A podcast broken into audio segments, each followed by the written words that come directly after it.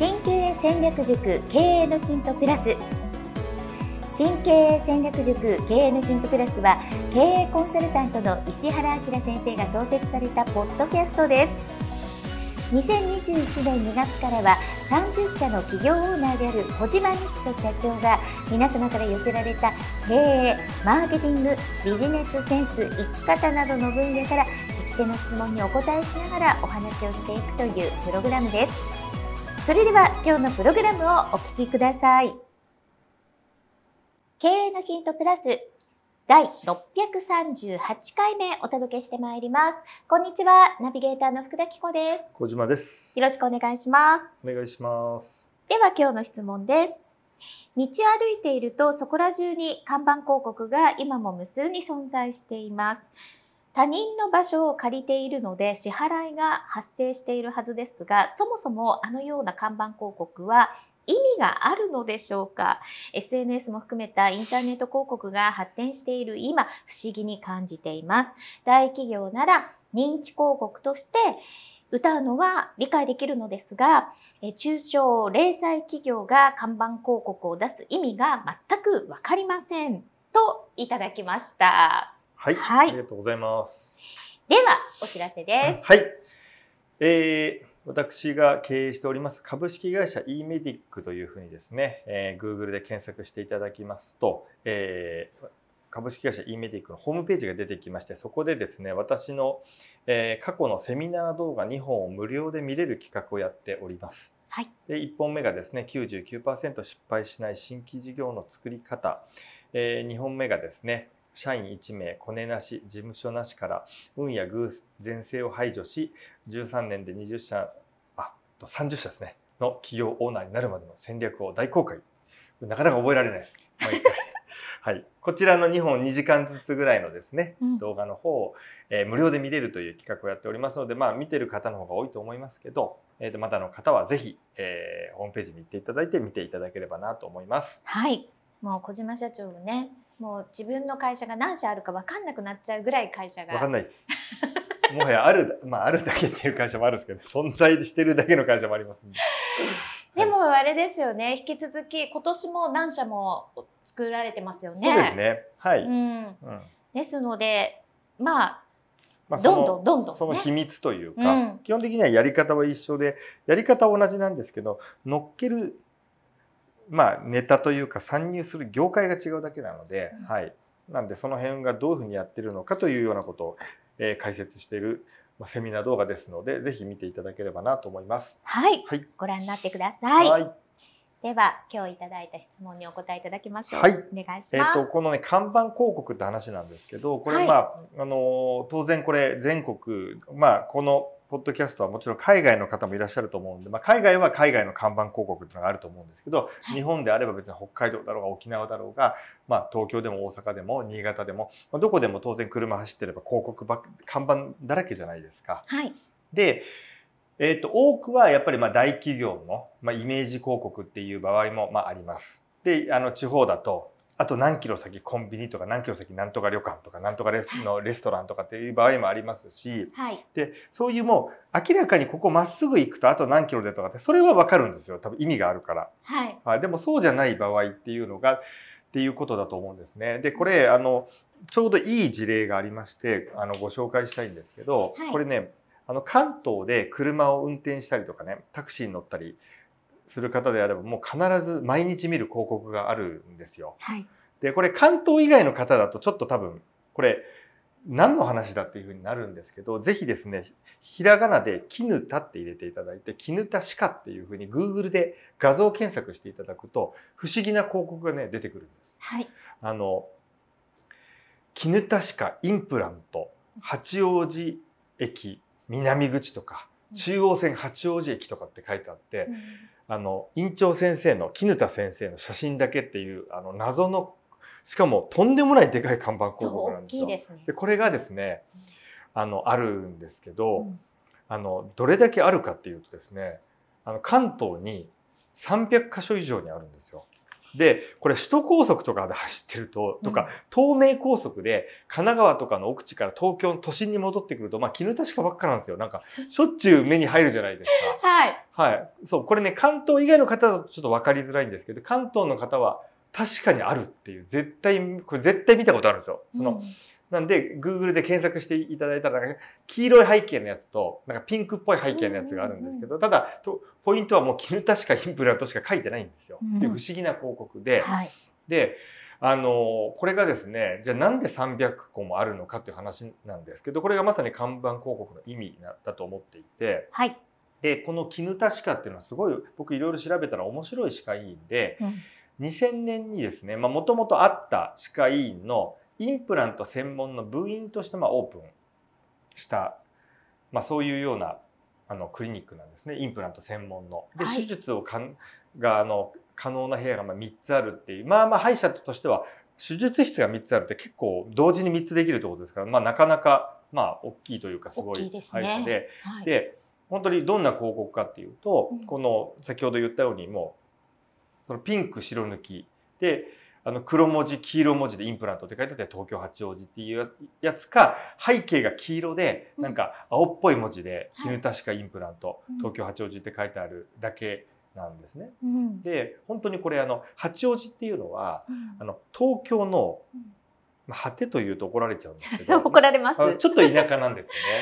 あのちょっと遠いんですよ。あの東京って言っても、じゃあ関西の方とか、じゃあ北海道の方が東京に来た時の東京って東京駅とか銀座とか六本木とか渋谷なんですけど、そういう感覚から見るとちょっと離れてる。だいたい新宿から電車でさんじゅっぷんぐらい。そうですね。が八王子の駅があるって感じですね。はい、そうなんです。うん、で、のそこのクリニック一院なんですよ。うん、なのに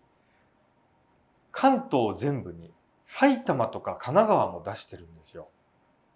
不思議ですよね。そうなんです。でしかも僕本当に驚いたのが、あの現時点でさんびゃっかしょ以上で、なんかあのこの院長がもはや何箇所に出しているか正確に把握してない。でもでもちゃんと当然出してることはお金払ってるんですよ。その、はい、おそらくそのそういうまあ経理とかあの部とかの人たちは当然。請求書が来るかなんかチェックして払ってるんでもちろん分かってると思うんですけど、院長も多分さんびゃっかしょ以上みたいな、はい、あの一院でしかもものすごいでかい高速道路で横あの横で走ってて見えるやつってものすごいでかい看板じゃないですか、うん、あれがさんびゃっかしょ以上の一院のクリニックってちょっと考えられないじゃないですか、うん、であの本当にこのこれも僕調べてみたら去年歯科医院の数って今ろくまん去年ろくまんななせんはっぴゃくろくじゅう院あって、はい、コンビニがごまんごせんきゅうひゃくごじゅうろく店舗なんで、これは全国ですよね。全国です。全国です。はい、本当にコンビニより多いんですよ。多いですね。はい、で、あのまあこれ広告をネット広告やってる方はなんとなく想像つくと思うんですけど、この美容クリニックと並んで、うん、歯医者というかもうインプラント、ホワイトニングとかも特にインプラントですね。インプラントと美容クリニックっていうのは、まあ、美容クリニックの中の神秘歯科みたいな位置づけなので、あのもうマーケティング最激戦区、もうもう多分これ以上大変な激戦の業界って、あとは化粧品の通販ぐらいっていうぐらいもう大激戦区じゃないですか。でしかも単価高いじゃないですか、はい、インプラントっていっぽん安くてもさんじゅうよんじゅうまん、にさんぼんやったらひゃくまん超えますし、うん、で何がすごいかっていうと、普通に考えたらこの費用対効果があると思えないじゃないですか。でしかも何がすごいってあのほとんどの絹田歯科って書いてある広告に電話番号書いてないんですよ。うんでもおそらくあの眼鏡かけたあのか方が院長先生が出てるんで、まあ、おそらく絹田さんだろうと。うん、あれが絹田院長じゃなかったら誰なんだろうってなっちゃうんですけど、絹田院長だと思うんですよね。はい、でも普通だったら電話番号とか載せるじゃないですか、うん、あんま載ってないんですよ、はい、でしかも場所も八王子駅前しか書いてないのに、うん、埼玉とか千葉に出してるんですよ、うん、っていうもう謎の広告じゃないですか、うん、でなんかこれあの年間でフェラーリ新車ごだいぶんぐらいだから、まあおそらくいちおくごせんまんからにおくぐらいの広告を一院が看板に出してるっていう、すごいちょっと考えられないじゃないですか、うん、なのに、うん、コロナ禍でインプラントの症例数が年間さんぜんぼんらしいんです。これ多分日本でも屈指というか、いち院でさんぜんぼんやってるところは日本でないと思うんですよ。あのたくさん何院もあって、それでもなかなかないと思うんですけど、うん、ってことはまあここちゃんとその休みがある歯医者さんなんで、うん、まあさんびゃくにち稼働でもいちにちじゅっかい手術やってるってことですよね、うん、でももっと休みが多ければもっとやってるんですよね、うん、ってことはさんこ手術室があるんだったら、まあ、いっこの手術室をさんかいからよんかいいちにち稼働させてフル稼働っていうので、まあ、ただあのホームページ見たら先生が十何人いるっぽいんですよね。はい、そうなんです。ひとりではまあ不可能だと思うんで、うんうんうん、でしかも単価がさんじゅうまんからよんじゅうまんなんで、まあ、安いんですよインプラントとしては、うんうんうんうん、でこれだけでも、まあ、最低でもじゅうおくからじゅうにおくぐらい年商があって、でもちろんこの歯科はインプラント以外にもたくさんやってるんで、だからいち院では多分おそらく日本でもこれ以上ないぐらい売り上げ上げてる歯医者なんじゃないのかなと思います、うんうん、でですね、でこのいつから看板広告をスタートしたのかってことなんですけど、はい、でこれなんか僕いろいろ調べましたら、うん、なんかじゅうねんまえに広告の費用対効果の分析をしたところしたら、なんかこの院長がですね気づいたらしいんですよ。あのアンケートを見てたら院長が、はい、ネット広告から来たの ごじゅっパーセント、 看板見てきました ごじゅっパーセント だったんです。なのに